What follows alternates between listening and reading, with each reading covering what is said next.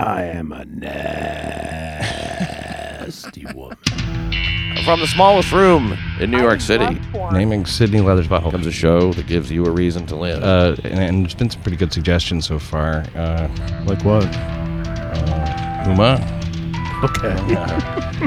and uh, you know, of course, a lot of the ones are associated with poop and stuff like that. Well, that Uh, makes just, sense. just like the regular kind of like um, nicknames for anybody's butthole. You know what I mean? I would because she mentioned that she named her uh, her pussy uh, Queen Victoria. Okay. Uh, right. And so then we said, well, she goes, well, I haven't really named my butthole.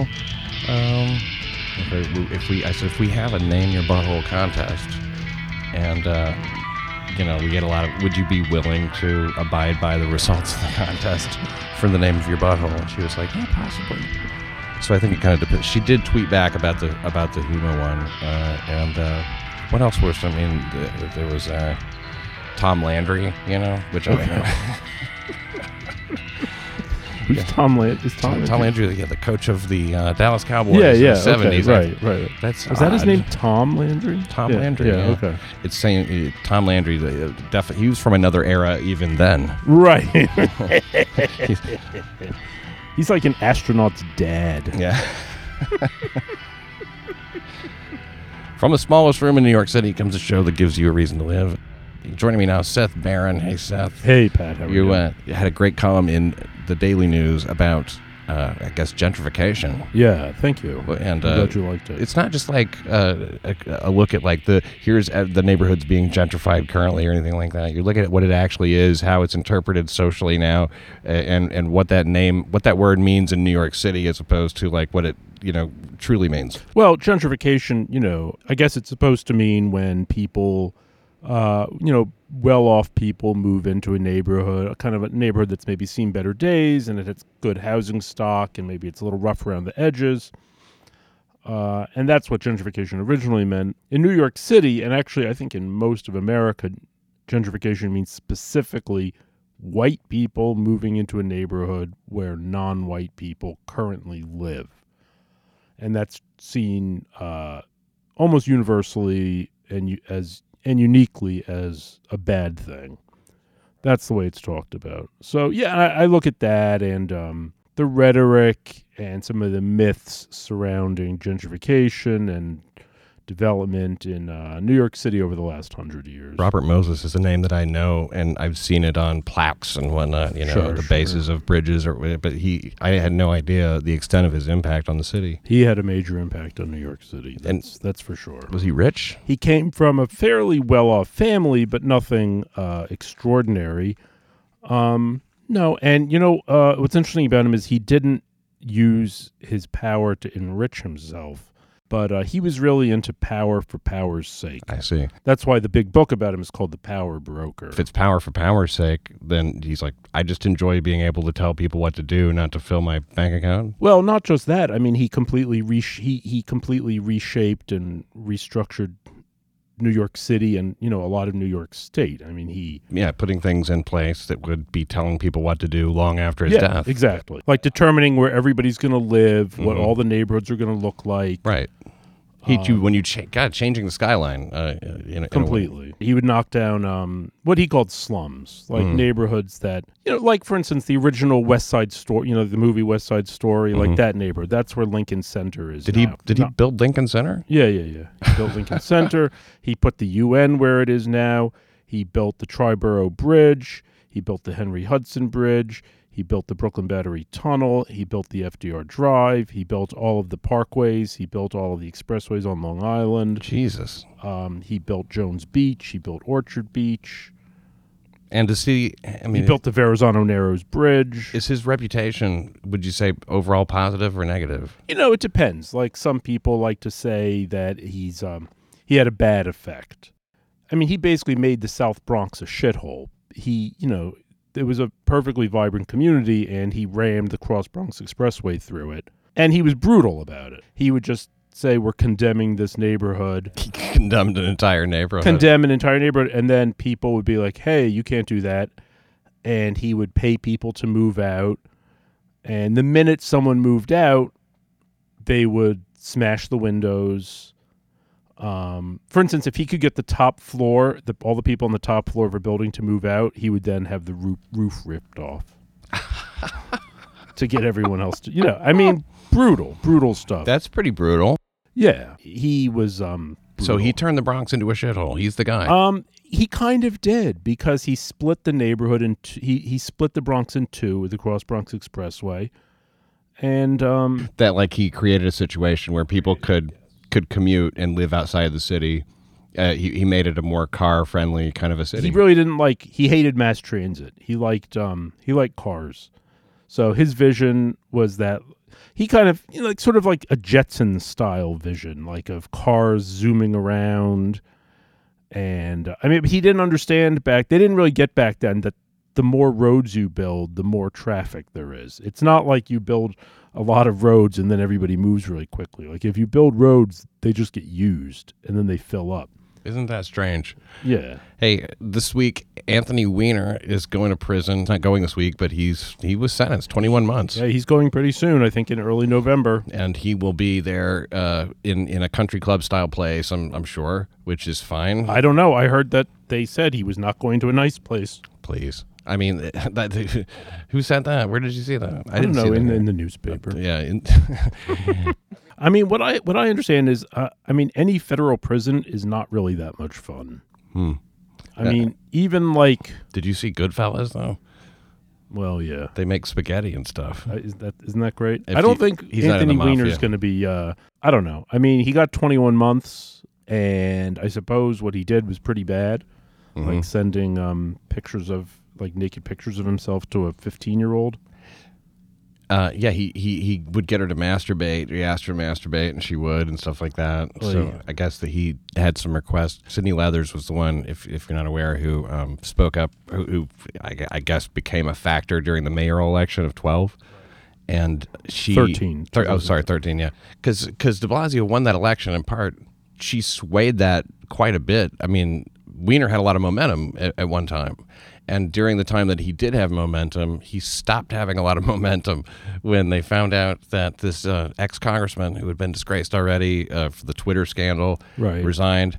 And now here he was doing it again, you know, Right. saying he had his act together and stuff like that. He had never had his act together. He was with, you know, sexting and, and whatnot I with mean, her the whole time. did whole you time. reach out to him with like the intent to take him down? Like um, No, not at all. When I first started talking to him, it never had anything to do with outing him. I didn't know he was ever going to run for any kind of office again. You know, he had already resigned from Congress at that point for tweeting his penis, you know, nothing to do with me.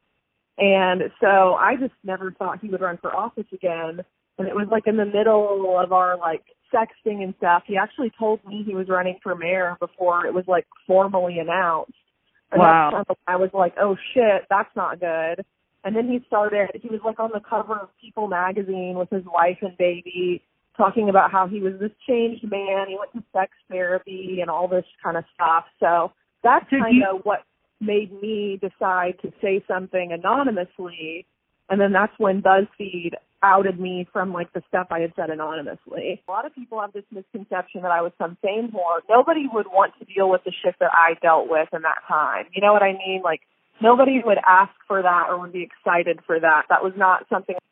But yeah, I'd like talked to them about how I had really thought about killing myself initially because I just thought like you know, what I wanted to do work wise, like what I was doing in college, all of that was now gone. You know, I was like, I'm going to lose friends and family. I just felt like it was going to like fuck up my life irreparably. So yeah, there was a moment where I was like seriously contemplating suicide. So for people to think that I was like excited about that situation, it's like the most hilarious thing ever to me because it was like one of the darkest points in my life. That is- from that, I just decided, yeah, well, this is a shitty situation, but I can either kill myself.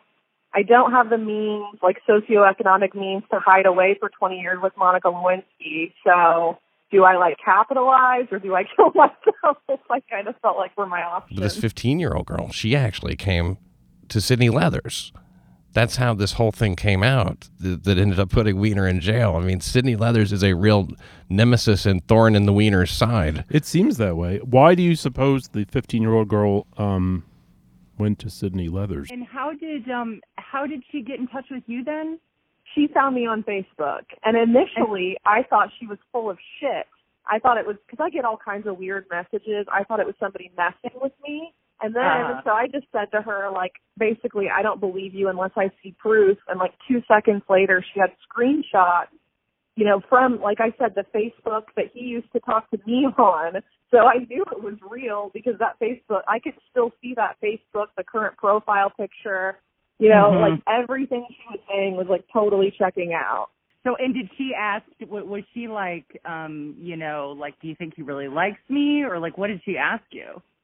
See, that's the thing. I still don't totally know, you know, what she wanted from me. Uh, you know, if it was advice, I, I initially told her, like I said, I said, don't get media involved. You need to talk to the cops. She's, She's- she, she- she told her to go to the police. She recommended she go to the police, and the girl didn't want to go to the police. I think that she didn't want to get him in wanna trouble. The cops. So then I tried to do the CPS thing kind of behind her back. That totally failed. She describes it more as like she's a kid. She needed help. She can't consent to this anyway. And and the 15 year old said, "Well, I don't want to get him in trouble. I feel as if I consented." And and she, so um, then eventually, I don't know, it kind of seemed like the press thing was going to have to happen because you know, obviously was too young. You know, she's not the adult in the situation. She's blaming herself. Don't you feel that on some level the 15 year old exactly wanted to get him in Well, it's very difficult to imagine a 15 year old who doesn't live in the same town as the guy. You know, she's uh, on a national level. Uh, Yeah. is, is is Anthony Weiner really the kind of somebody that that a 15 year old girl would stake this is out? another thing a lot of people don't know. Two different people reached out to me saying that they knew about the 15 year old. It was Chuck Oh. C. Johnson that she reached out to behind my back and said, I, you know, I've been talking to Sydney too. So then Chuck was trying to verify with me, and I just played dumb because I wanted the thing to go away. And then Nik Richie, who is my friend that, you know, I gave the information to initially about Weiner, came to me and said, hey, this 15 year old reached out to me, like, can you verify? And again, I like totally played dumb because I was trying to kind of stall and try to keep it from coming out. Right. So, uh, that's when we kind of went the like tabloid route. but I'm I'm I mean- also sure she might have enjoyed the whole thing. It, I mean, it, it doesn't sound as if uh, it was non-consensual or something. It's just that at 15, it's like you that Right. simply isn't a factor. Right. You know, she can enjoy it all she wants. Uh, and that's why she said, you know, that, but she felt bad. But she, it's hard for her to understand as it is for most people in their teens that you're not really it, legally you you're not you don't know shit. Right. You you are a legal dum dum. You know, and uh, Anthony Weiner should have known this. He knew she was 15 I as well. CPS everything I had, first and last name, city and state, link to her Facebook. And CPS got back to us, and this is how inept they are. They said that wasn't enough information. I actually needed her home address or her, oh, what was the other thing? Oh, a home phone number, which I didn't really feel that comfortable asking the 15 year old for. You know what I mean? And she wasn't Yeah. really to cooperate that much at the time. So, because I had already told her she should go to the cops, and she was saying no, and that you know she didn't know if she wanted to get him in trouble because she felt like she had consented, and I was trying to explain to her that there You are these laws for a reason. You can't consent. Yes, you're 15, Right. you can't consent. So, yeah, it was hard on me to kind of be the middleman in all of this. It was super stressful. So when people So try to wait, act and- like and- I'm the bad guy, it really pisses me you reached out to the teenager or anything like that? I guess you wouldn't know her name, right? I, I know I know her name and I have a way to reach out to her, but my rule of thumb with her has tended to be, you know, she's a kid. I don't want to bother her with this shit. So it's like if she wants to come to me and talk or vent, she knows she can, but I don't ever want to weigh her down. You know what I mean? She's so young that I don't know. I I just don't want to like kind of bother her with the situation. It's like she can talk to me if she wants to, but yeah, I I just don't want to bring up a sensitive subject and upset her. And have you ever reached out to Weiner, like sent him any communication? I actually reached out to Weiner when I found out about the 15 year old and was basically just like, what the fuck is wrong with you? You know? And I had told You him just, you just you emailed him or you texted him? I Facebook messaged him because he never blocked me on the Facebook that we used to talk on, and it's the same Facebook he talked to the 15 year old on. Did he write back when you messaged him on Facebook? oh, of course, of course not, but I'm sure he shit his pants. Oh, I'm sure he shit his pants. What did the what did the message And the 15 year old, and the well, the 15 year old told me too that he had like flipped out on her about talking to me. so, it's absolutely astounding the um, the degree to which he has this drive to do this. You know, I, I don't think that that's a disease or anything. I think it's just a weird compulsion. It seems like it's um, it definitely seems like it was an itch he needed to scratch. Um, numerous times. Do, do I- I some guess so. conservatives like kind of em- embrace you as like a, a hero at this point? I would think they would, but I mean, I don't know. Maybe Uh, I don't know. I mean, I get a little bit of that for sure, but I also, I don't know, just because I'm a female in the situation and it's like a sexual situation, I feel like I get shit from both sides. And so You when know it what I came out in the tabloid, that's when uh, you know they started looking into his computers and Oh. shit like that. And when they look into his computers, they see some of Hillary's emails right. because Huma and and Anthony sharing some computer. Uh, Right. You know they're, they're married for Christ's sake. Then uh, Comey reopens the investigation two weeks prior to the election. In a sense, Sydney Leathers might have possibly helped deliver uh, the then victory to wasn't Trump. It, like all of this shit that then led to they were searching his computer and then they found all the Yeah, other e- yeah, no, this is exactly what led to them looking into his computer and then finding, you know, Huma's emails and stuff that like weren't. Yeah, you're like the most important person in like electing Donald Trump in a way, you know? I mean I know, which which is terrible because I'm not a Trump fan, but you know what? I wasn't a Hillary fan either, so it is what it Yeah, yeah. You might And as I well could never, like, and I could have Trump never fan. known. You know, I never could have known that her emails were going to be there. Like, you know, I had no idea. It's not some grand conspiracy. Well, even but beyond Sydney Leathers, the 15 year old. The 15 year old, sure. I still say, uh, and, ultimate, and s- ultimately, Anthony Weiner, Anthony Weiner. you yeah. know, delivered it. However, without the 15 year old girl and without Sydney Leathers, I think it doesn't happen before November. Uh, yeah, it's um, I don't know though. What do you think? Do you think 21 months was enough? Too much? Is What- 21 what's- months like um do you think that's like not long enough or I mean I mean, it's you- better than nothing is kind of my attitude. Like I said, I was really concerned that he was just going to get probation, and a lot of his, you know, defense with his lawyer was kind of just to blame me, which I found really amusing. It just shows you, you know, he takes no accountability. Like he definitely has something seriously wrong with him. Like I don't know if Yeah. he's like a sociopath or just like an extreme narcissist or both, but there's something like very, very wrong there, you know. And I know you hated the documentary, but I you, did. If, if all the parts that didn't have you in it were not in there, like what what did you think about it in the way that it portrayed the two of them? Like what did it show you that you didn't understand before about him? I mean, I think I knew everything I needed to know about them already, that it kind of wasn't really a very real relationship, you know. Mhm. Um, do you think like she's a a lesbian? Like, or do you? I mean, do you believe? Do, do you follow all the conspiracy theories? Yeah, I don't I don't really think she's like Hillary's lesbian lover or anything like that. I've never really bought into that one, especially Yeah. because Hillary's been quoted saying she's like her daughter and stuff like that. You know what I mean? I, I don't think it's that. I think there's a close relationship, but I don't think it's like a gay relationship. But I do think she, you know, stayed with him way longer than she should have. You know, I understand that they had a child, but I, I actually think she was, was doing her child a disservice by staying with him because then look at the photo he had with his erection and his child in the same photo, you know? Yeah. What did you think about that? I mean, I think I thought what everybody else thought. Like, who would ever do that? Who would ever think that was an okay picture to take? You know, it's just beyond. I wonder. I wonder if like no. I wonder if like he just has never been shown the crop tool. You know what I I mean? think 21 months is Maybe. just fine. You know, I mean, like it, when you look at all all factors in the situation, and I think that they wanted to get a guilty plea, and uh, they got it, and uh, I think that it's neat. Uh, 20 uh, he, he could have done up to 27 months he he had said that like in order to not do 10 years i'll plead guilty to do you know and do 21 to 27 months and so that's another half year that they could have had that That's so they true. gave, they gave him on the lower end That's uh, true. and I don't know why, but they, you know, he also has probation after that. He'll be a registered sex offender. Oh, will he? Yep, Sounds like um which I think is appropriate. a complete shit show. You know, Sydney Leathers, she's in Indiana.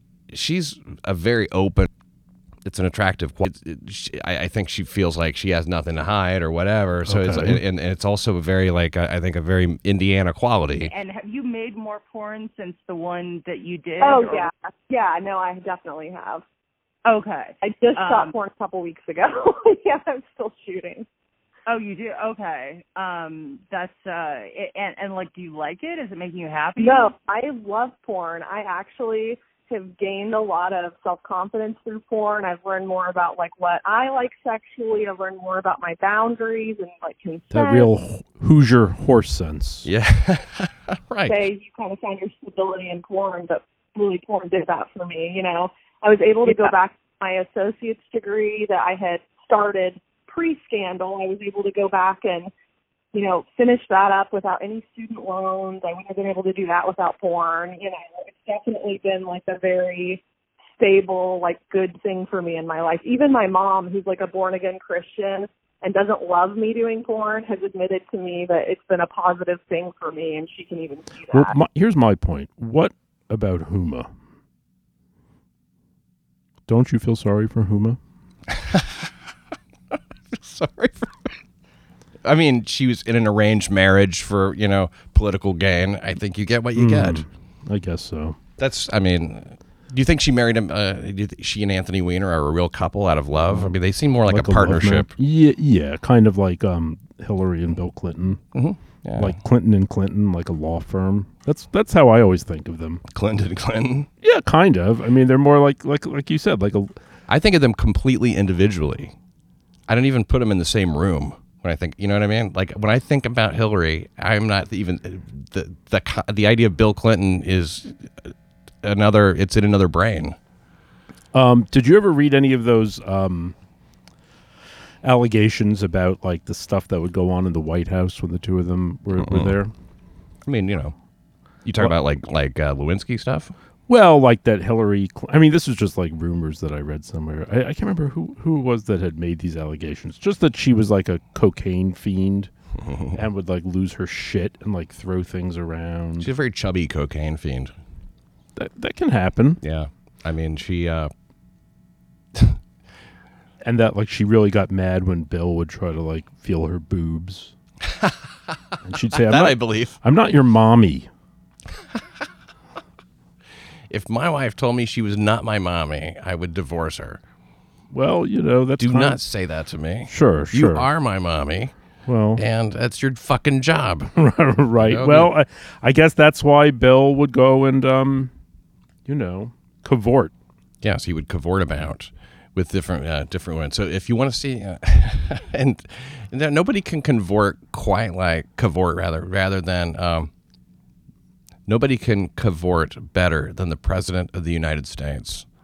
I would think. It, it you got to you have the Secret Service. You've got a you've got Air Force One. You have uh, any room, any you have eminent domain. You can go kick a family out of their home Well, and fuck her in that house. Well, maybe more or less. More or the, less. the Sydney Leathers interview. And uh, the 15 year uh, old girl here's was, a clip. was she um uh well she must have been grateful to you or was she ever pissed like at I don't know think she was ever pissed. If she was, I never heard that from her. No, she's done Inside Edition since and actually like showed her face and talked. And so I think if she was unhappy about any of it, she wouldn't still be doing any kind of press stuff. You know what I mean? yeah I, I mean did this change your opinion into that he wasn't just like you know a sex addict Oh. but Well, the thing is, a lot of you know, a lot of like psychiatrists and therapists don't even agree on the whole sex addict thing if it's even real. You know what I mean? So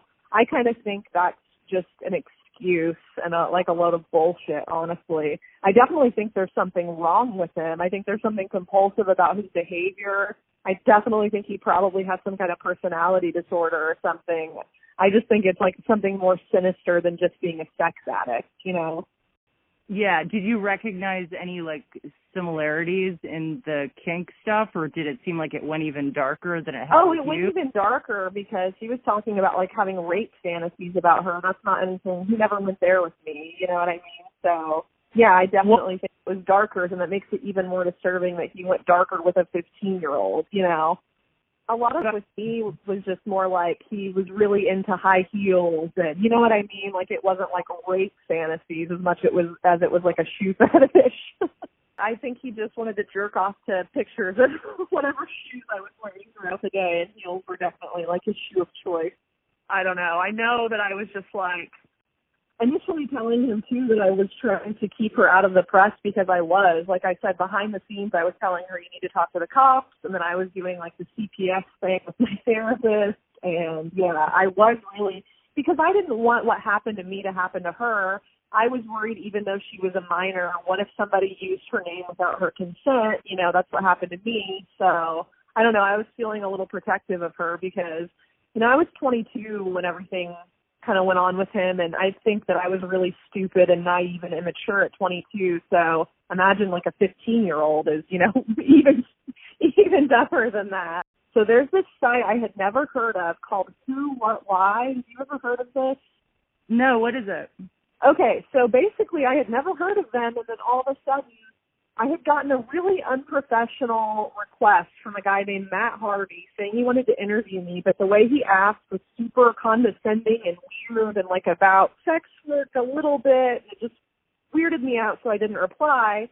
And then he went on to write all this crazy shit, like trying to say that the 15 year old wasn't a 15 year old and basically I, I felt like the piece was set up like maybe Weiner or Huma or somebody paid these people to put this out there to maybe you know may, thinking maybe if they challenged her age other people would just report it without fact checking it you know what i mean and maybe it would like get Uh. her into trouble or but they also have like written about me saying that i had like set the whole thing up with Chuck Johnson, which I think Chuck Johnson was just trying to lie and take credit for it, but I've never worked with him at all. I had never even talked to him other than the time he reached out asking if I knew, you know, if I had talked to the 15 year old and I said no, just because I didn't trust him.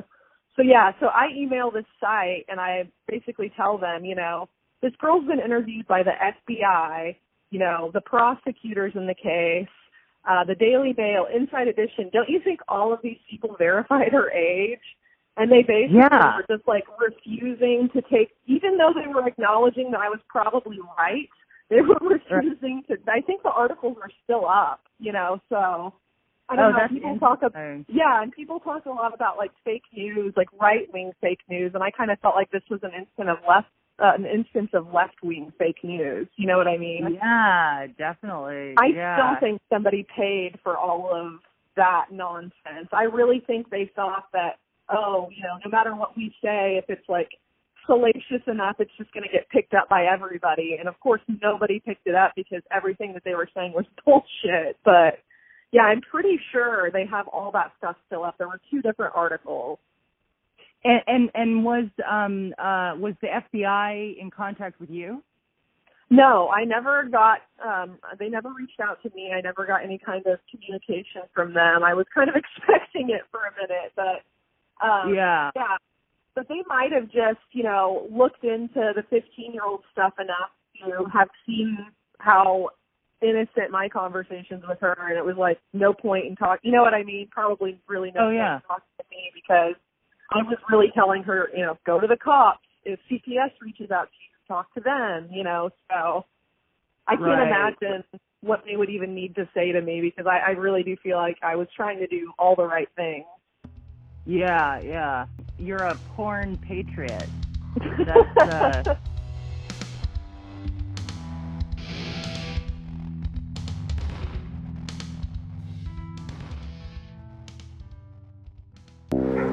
The South Bronx is unlike any place on earth. In the 70s, this was a very untamed area. I was a police officer. I had one job stop these bad guys roaming the streets. If you turn your back to the wrong person, you're dead. I can still see every arrest. My name is Ralph Friedman. These are my stories. Street Justice The Bronx premieres Tuesday, September 19th at 9 on Discovery. Watch live and catch up on the Discovery Go app. You know, I really admire Sydney Leathers now that you bring it up. I mean, she's really modeling good, good civic responsibility. Mhm. Like for any um, teenager who's sexted by a um, by a congressman. She big sistered her a little bit and helped her out. yeah, she did. You know, I mean, like, i i and and if you can't get your story, uh, if you can't get things taken care of with uh, civ, uh, city civ, civil services, or Right. whatever it is that you you know, child services, And now that Sydney go to the Leathers, tabloids. you told me Sydney Leathers is going to start doing um, anal porn. yes, Um, you know, in a couple of years, this girl will be of age, and perhaps Sydney Leathers could, like, you know, introduce her around to different agents in that industry. And um, hmm she can, uh, yeah, handhold her straight into a new career. yeah, exactly. Maybe she could be her first lesbian scene. God, I mean, that's the thing when when men when when like sisterly and it- mentorship. it could be called No Wieners. Yeah, that's so smart. Um, no, when when sororal mentorship really gets going, I mean, just the power of sisterhood is so. I mean, that's one thing I learned on January twenty first of this year at the um the Yes. pus- at the Pussy March. oh my God, I, I, it was terrifying for me. really? Well, terrifying in an in, in a way that left me awestruck and in admiration, of course. I am a nasty woman. She was actually in D.C., right? Yeah. Uh, I yeah, she is a nasty woman, Ashley Judd. Yeah. Uh, She's from a neighboring state for to you, right? She's from Kentucky. Yeah, she's from Kentucky. Uh, her sensibility is a little different from mine, uh, but we should share some of the same opinions. I think uh, if she grew up a, a Bible thump uh, in in a Bible town like I did, I don't know if she did, but I grew up in a Bible town. You know, I come from uh, religious uh, people in a sense. You know. Really? Yes, absolutely. I mean, that's why you know, I when you look at the gains women have made, it is very impressive, especially if you trace it from the Bible to currently, you know, I mean, they were property back then. Sure. Uh, when you marry a woman, she's your property, and I think that before she's married, she belonged to her dad, uh, in, in terms of being something that he owned Okay. and, and uh, they've certainly come a long way from that. It's taken time. I mean, like even in in this century, uh, like women got the right to vote in what in seventy two or something. no, no, no. But they did they did become real people only more recently too. when was that? I, I, I didn't.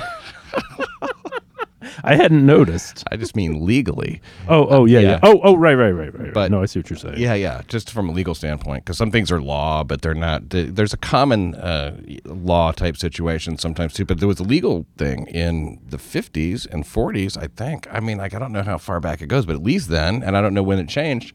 But like, if, if you were married to a woman and you wanted to have her committed, you just call up the fucking loony bin and they fucking haul her off. That would be so great. I mean, it would be great. People don't realize that it would it would affect society in a good way. I don't think people realize how much we've lost just in that law. just in in that just in that law. Is that what you said? Or Yes, that- that- yes. It, it- that that we can no longer do that. Do you think that um maybe women should we should con- reconsider giving them the vote? Uh, I The problem I, the is fact that I'm thinking about it this long is probably not good. the, the the cat's out of the bag is Mhm. the problem. But you know what? Let me let me just say something. And I know some of your listeners don't like to hear anything about Trump. Yeah, There was true. that guy, Yeah, but he's not listening anymore. there, there a few people, and and and uh, we've probably discussed this before, but please understand, uh, the politics is an important part, and, and I know you like to hear crime coverage, and We're gonna get be. to that. We're yeah, gonna get to but that. but for the time being, uh, let's let's hear what Seth has to say. Before the election of Trump, I was really thinking like shit, like it's really like the problem is white women. We should never have given them the vote. Um and this like they're they've they're gonna fuck everything up for us. Why do they why do they want to destroy America? Why do women just want to destroy everything? Um, but then, as it turned out, white women voted for Trump. Mm-hmm. They went 53% for him. And so basically, the reason I'm saying this now is because I want to apologize Yeah, to the white women of America. You, you, you came through for us. And I just want to say I'm sorry that I doubted you, and I'm glad that you have the vote. it takes a big man to say that. I know. We uh, were talking about lobotomies the other day over text, and Yeah. and, and back in uh, the 40s and 50s, there a lot of people um, who got lobotomies. There were 40,000 Americans who got lobotomies. A lobotomy. That's it. Yeah, I thought it would be. You could have told me any number, and I would have just. oh, wow. Okay. 40 million Americans. I thought I thought I met forty thousand today. It's amazing that the surgery became a surgery because it's such a brutal thing. They drill a hole in your head, they stick a, a, a spike in there, they stir it around a little, and Mm-hmm. Yeah. hope for the best. Yeah, it wasn't real. It was kind of like a real, um, you know, uh, you, you just sort of you you- it's you do it by feel. I mean, I don't think they necessarily even had to drill, Pat. They had a, there was something called the keyhole surgery, where basically they would take a spike, like like kind of an ice pick type thing, Exactly an ice pick, really. and put it like in the eye, but kind of around the eyeball, and because the skull is very thin there, and just kind of hammer it in mm.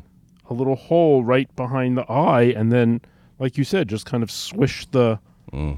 the the the pick around until they had.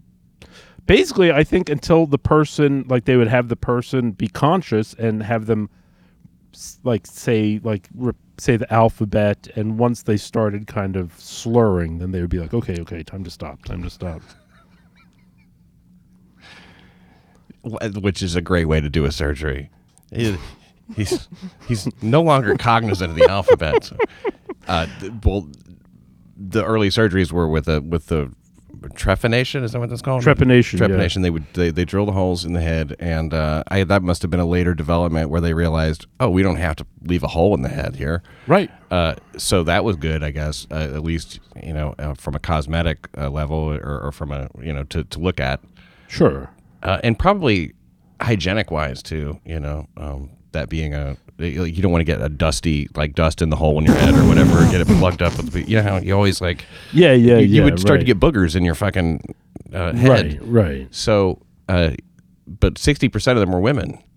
yeah they did give them to a lot of women and uh, I think that that was a time. It was a more polite time, and that might have been the reason. Is that uh, you know, like some people uh, were really like ashley judd definitely would have gotten one is that what you're saying yes, that's exactly what I'm saying. She might have, which really at the, a lobotomy, it sounds terrible, and it is, yeah but. You know, they would have thrown her on a fucking uh, a burning stake a hundred years ago. we've come a long ago. way So, like, yeah, you're not being burned alive now. right Can you control your bowels? Not always, well but you know y- that's you know Rosemary Kennedy, uh, the the daughter of uh, Joe Kennedy, who was the father of JFK. You know, this is JFK's little sister, Rosemary, who uh, had a wild period that's what they say and sneaking out you know having drinks with sailors or something, and and she. Not exactly sure how many. It certainly would be not that unusual now. It wouldn't be uh, some kind of. It was, it was girl interrupted. One of these kind of troubled women kind of yeah she was the girl, the original girl interrupted, basically and they gave her a lobotomy, and I guess they overdid it. Yeah, they didn't. They they forgot to stop swishing the um the spike around. Yeah, they lived. It's like Joe Kennedy's in the room, and she's like, and they're like, okay, that's enough. He's like, no, keep going. Right, right. She might have some memories. I think Joe Kennedy just said, "This Oh. is going to cost us the election. Uh, this could cost us as a family. This is we're going to suffer politically because of my daughter, the whore." Right. and uh, let's just handle this. You know, I that's my theory. I don't think that he like uh, was sort of we. Hey, we're really upset that she's not because nobody visited her ever. That I don't know if that's totally true. I think they would sometimes visit her. well, I don't. No? Think, I know that John Kennedy never went to see her, Okay. but I mean, he's the fucking president, and he did get shot pretty young, Right. But she lived until pretty pretty late. like the other day. Yeah. I Yeah. mean, she she was one of the, the the last ones. She was the. I think that might be the birth of the Kennedy curse. Aha. No, you, you know what? You have a point. Um, yeah, they had her in a home in Wisconsin. I think like a Catholic, a home for you know, Catholic, um, mentally damaged, cerebrally damaged people. Yeah. Um, no, it was a, it was, you know, kind of a sad case. Yeah, very sad. Uh, it's it's sad to to think about being that person. We don't know what it's like. It might be blissful. However, it certainly doesn't look blissful from here. And uh, I would doubt that it's that blissful. Mm. To like have your brain scrambled. well, yeah, not the process, but when it's over. I mean, you know, how To think, just be like diapered for the rest of your life. yeah, you don't even ever have to think like you know how when you wake up in the morning sometimes and you're like, I don't want to get up and pee. She never has that thought. Well, It's just you know, you may have let it go. Yeah. Okay. she she is in she's in free whiz 24 7 mm-hmm. Mm-hmm. i mean I, when would you ever stop i guess you know uh, when you're out of urine but i Yeah. mean like, what would you, it's it's a kind of living that uh, i don't recommend no. and and and but the point is you could get your wife a lobotomy back then you could just say hey my wife's kind of a problem here. Right. uh, She's causing. now um, she's not going to consent to this She's- right. You just talk to the doctor. Maybe get the priest to agree. And there's a wink and And, a uh, nod and maybe yeah, an yeah. exchange of an envelope or two. Maybe, and then um, boom. You know, there's a movie with I think with Montgomery Clift and Elizabeth Taylor. There's there, there's a lobotomy movie. I can't remember what the hell it is. Is it Is a it- place was- in the sun or? Well, I think does it is that the one that was uh, was it Imitation of Life? No, it wouldn't be that because Frances Farmer was alleged to have gotten a, a lobotomy. I think she did get a lobotomy. well, yeah, but I, I read somewhere where she didn't actually get a lobotomy. That that's like a myth Oh, that they that she got a lobotomy. Frances Farmer, actress. Uh, I, I don't remember what she was very sexy, extremely sure, sexy, sure. and uh, even sexier after that lobotomy. Well, you know, I mean, it's not like just because you get a lobotomy, then you're completely. um Some of them were were improved.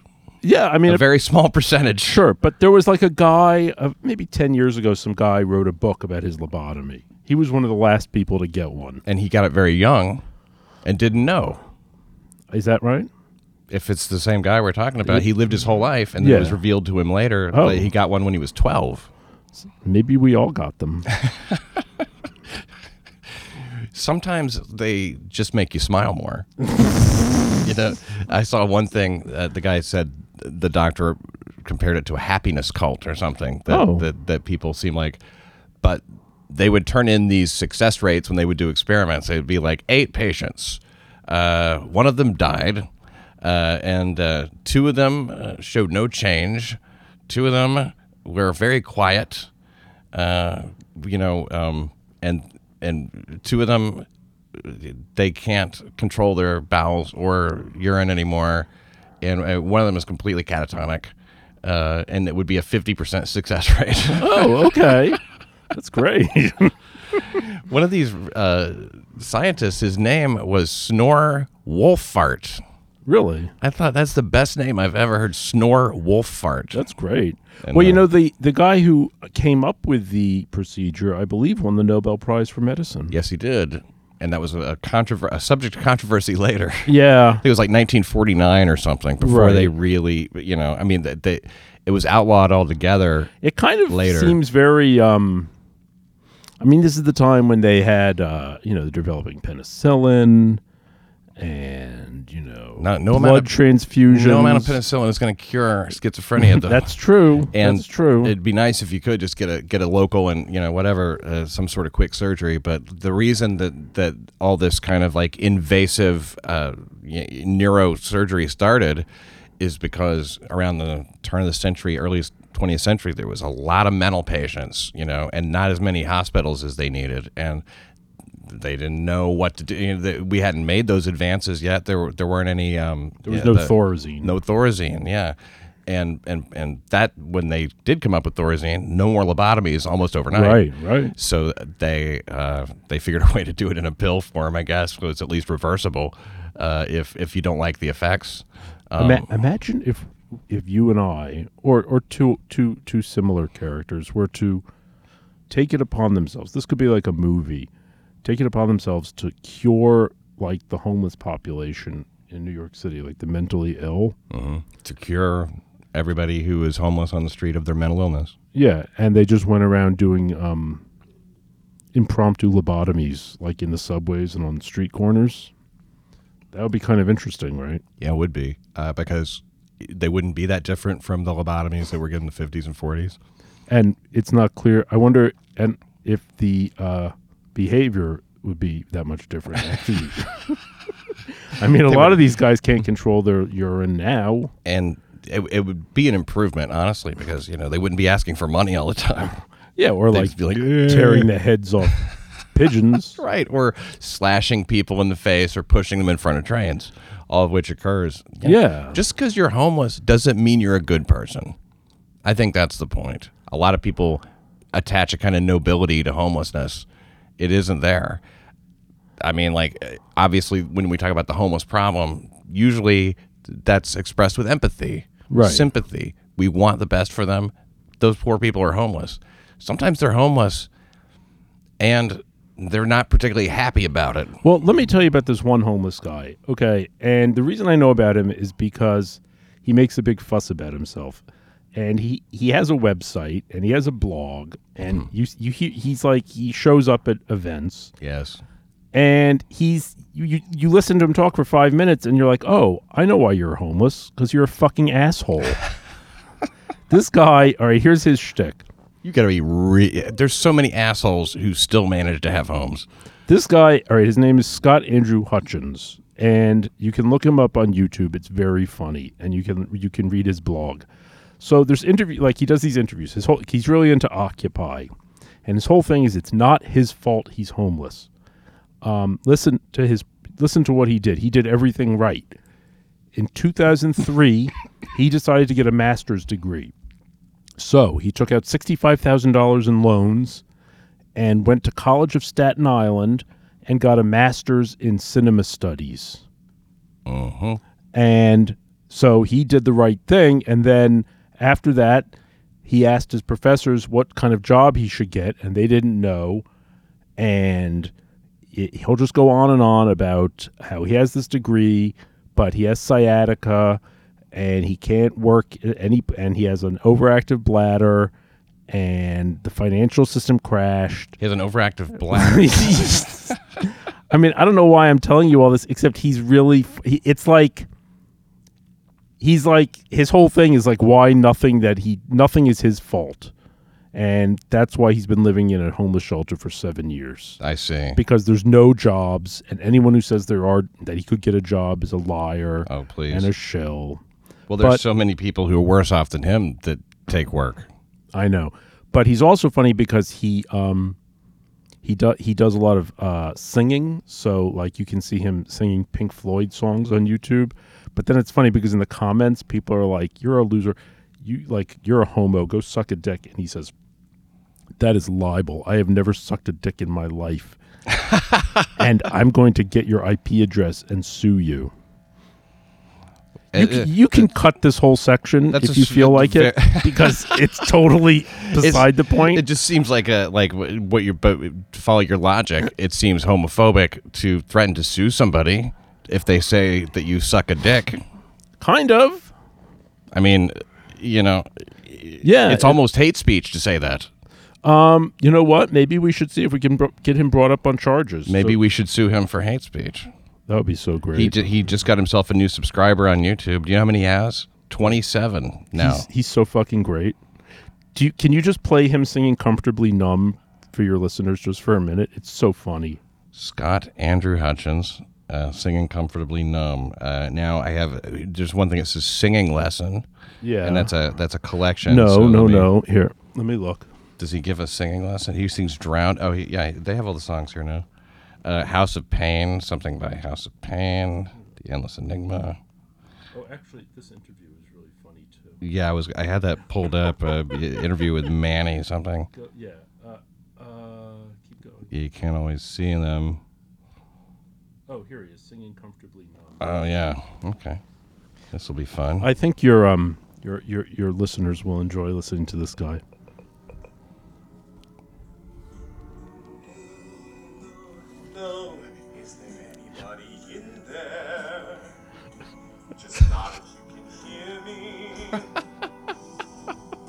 Is there anyone at home? Come on, come on now.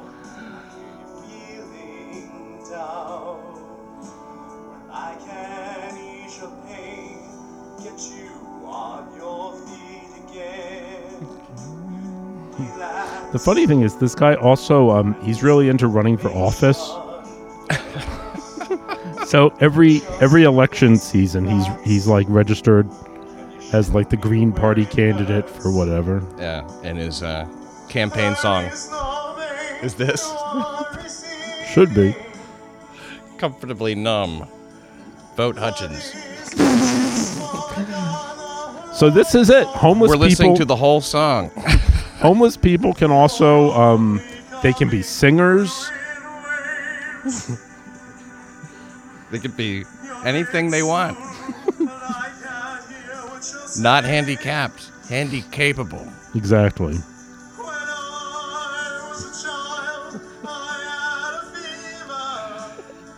What was the name of that guy with the? I think he just said my hands smell like two balloons. Do you remember the singer who was homeless? And he actually got a lot of recognition, you know? Oh yeah. Wait, This this ain't him. no, no, no, no, no, no. He uh, he blew the audition. Well, it's funny 'cause if- America's next great homeless singer. Shit. If you read the um the comments, people are like making fun of his um singing, and he gets he's very he's very defensive. Yes, you are comfortably numb. How appropriate. As when liberal brains are numb, someone says, I'm wondering if you have any conception of fair treatment. Listening to that felt like an assault. someone says, uh, This is Veggie Fan 05. Wow, this is easily the funniest, saddest rendition of this song ever. Part of having talent is knowing what songs and arrangements are appropriate for your voice.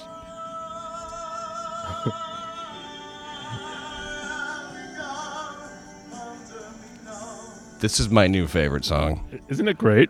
Wow. Um, That is y- y- incredible. I'm telling you, this is a rabbit hole. Start reading this guy's blog, and you'll never. You hear people laughing in the audience. But he says he defend. He, people point that out, and he's like, "No, no, no! They're laughing because my because it was supposed to be funny."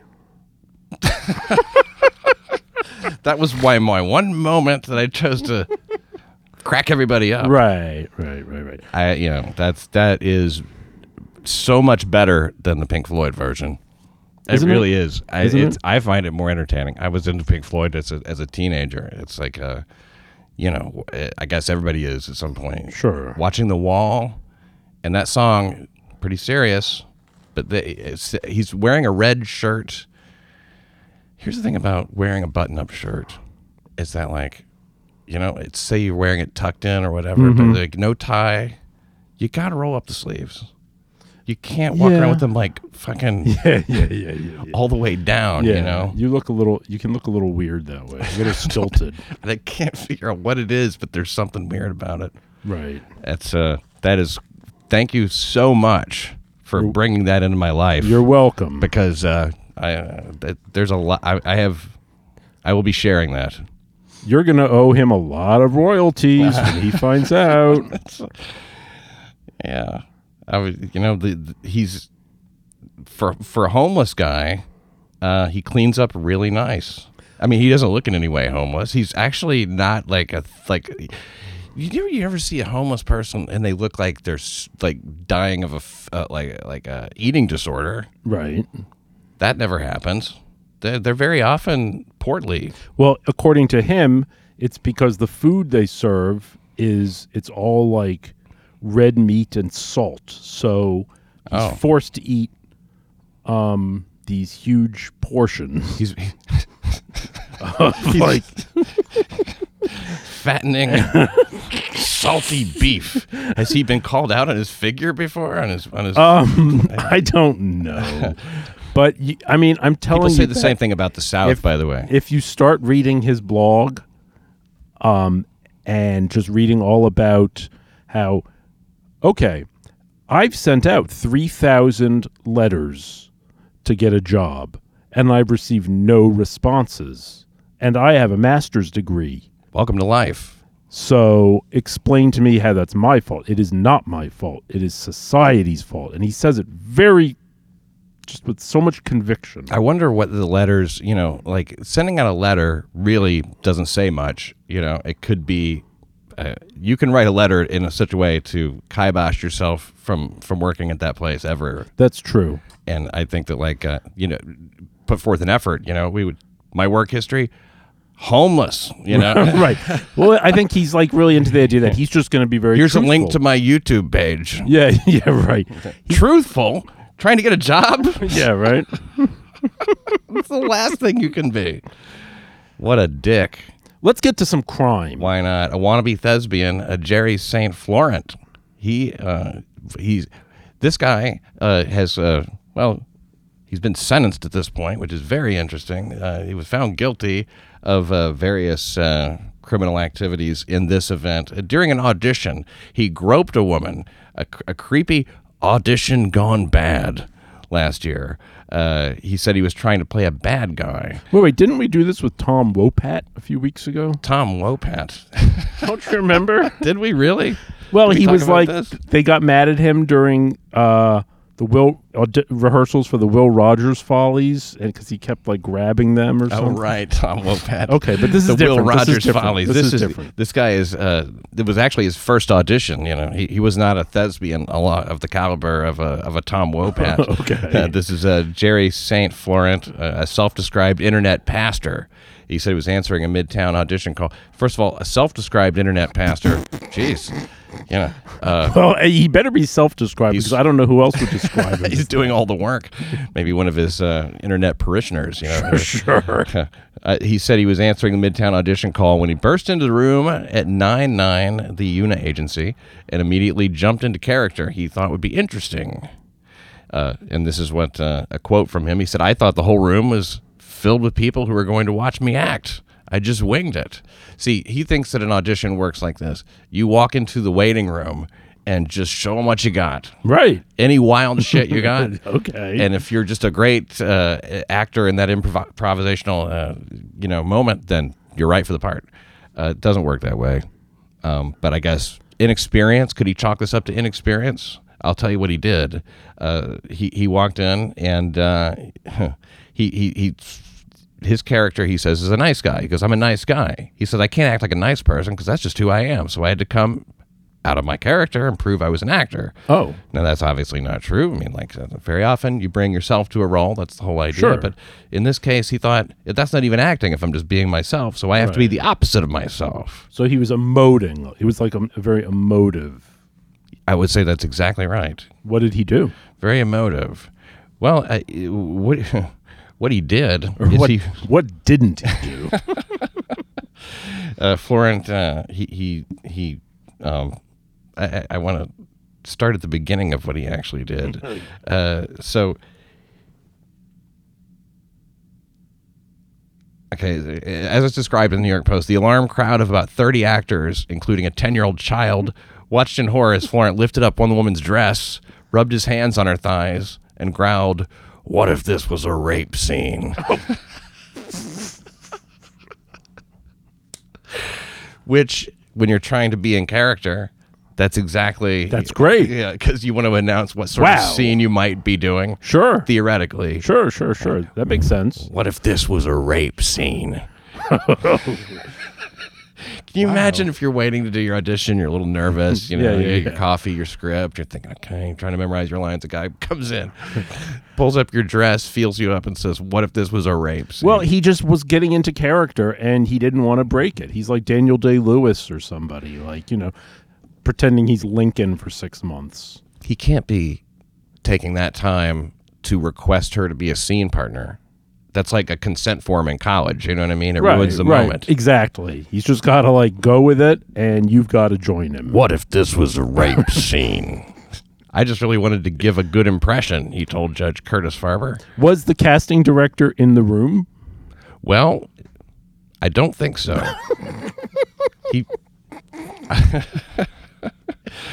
I, I, I think maybe he kind of took like an improv everywhere approach to it and said it. maybe they're shooting this, you know, who knows? But he said, uh, I said the the obviously the victim, you know, was uh, uh, appalled uh, and uh, tried to push him away. Well, he he yanked her feet and she fell from her chair. Okay. Okay, that's next level. Now you. what if this was a rape scene and then I assaulted you? Sounds like he's gone past what if. Yeah.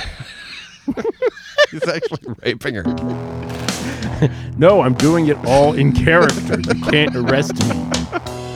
It's a great defense, you know? Could be. It's been done similarly before. There was a filmmaker who robbed a bank, uh, I think in Maine or something. Uh, he planned it. He was he was from Massachusetts, whatever. You know, I get it all mixed up in the Northeast, but he was making a film about robbing a bank, about himself really robbing a bank. He really robbed a bank. Hmm. He really filmed it, and then they really arrested him and took him to real prison. And was he? Did he complain? Well, every step of the way, I'm sure, you know. But like, uh, he also uh, did not incredibly surprised by the result. I don't think he minded so much because as a filmmaker, he was rather popular with certain critics. But commercially, I don't think it was a good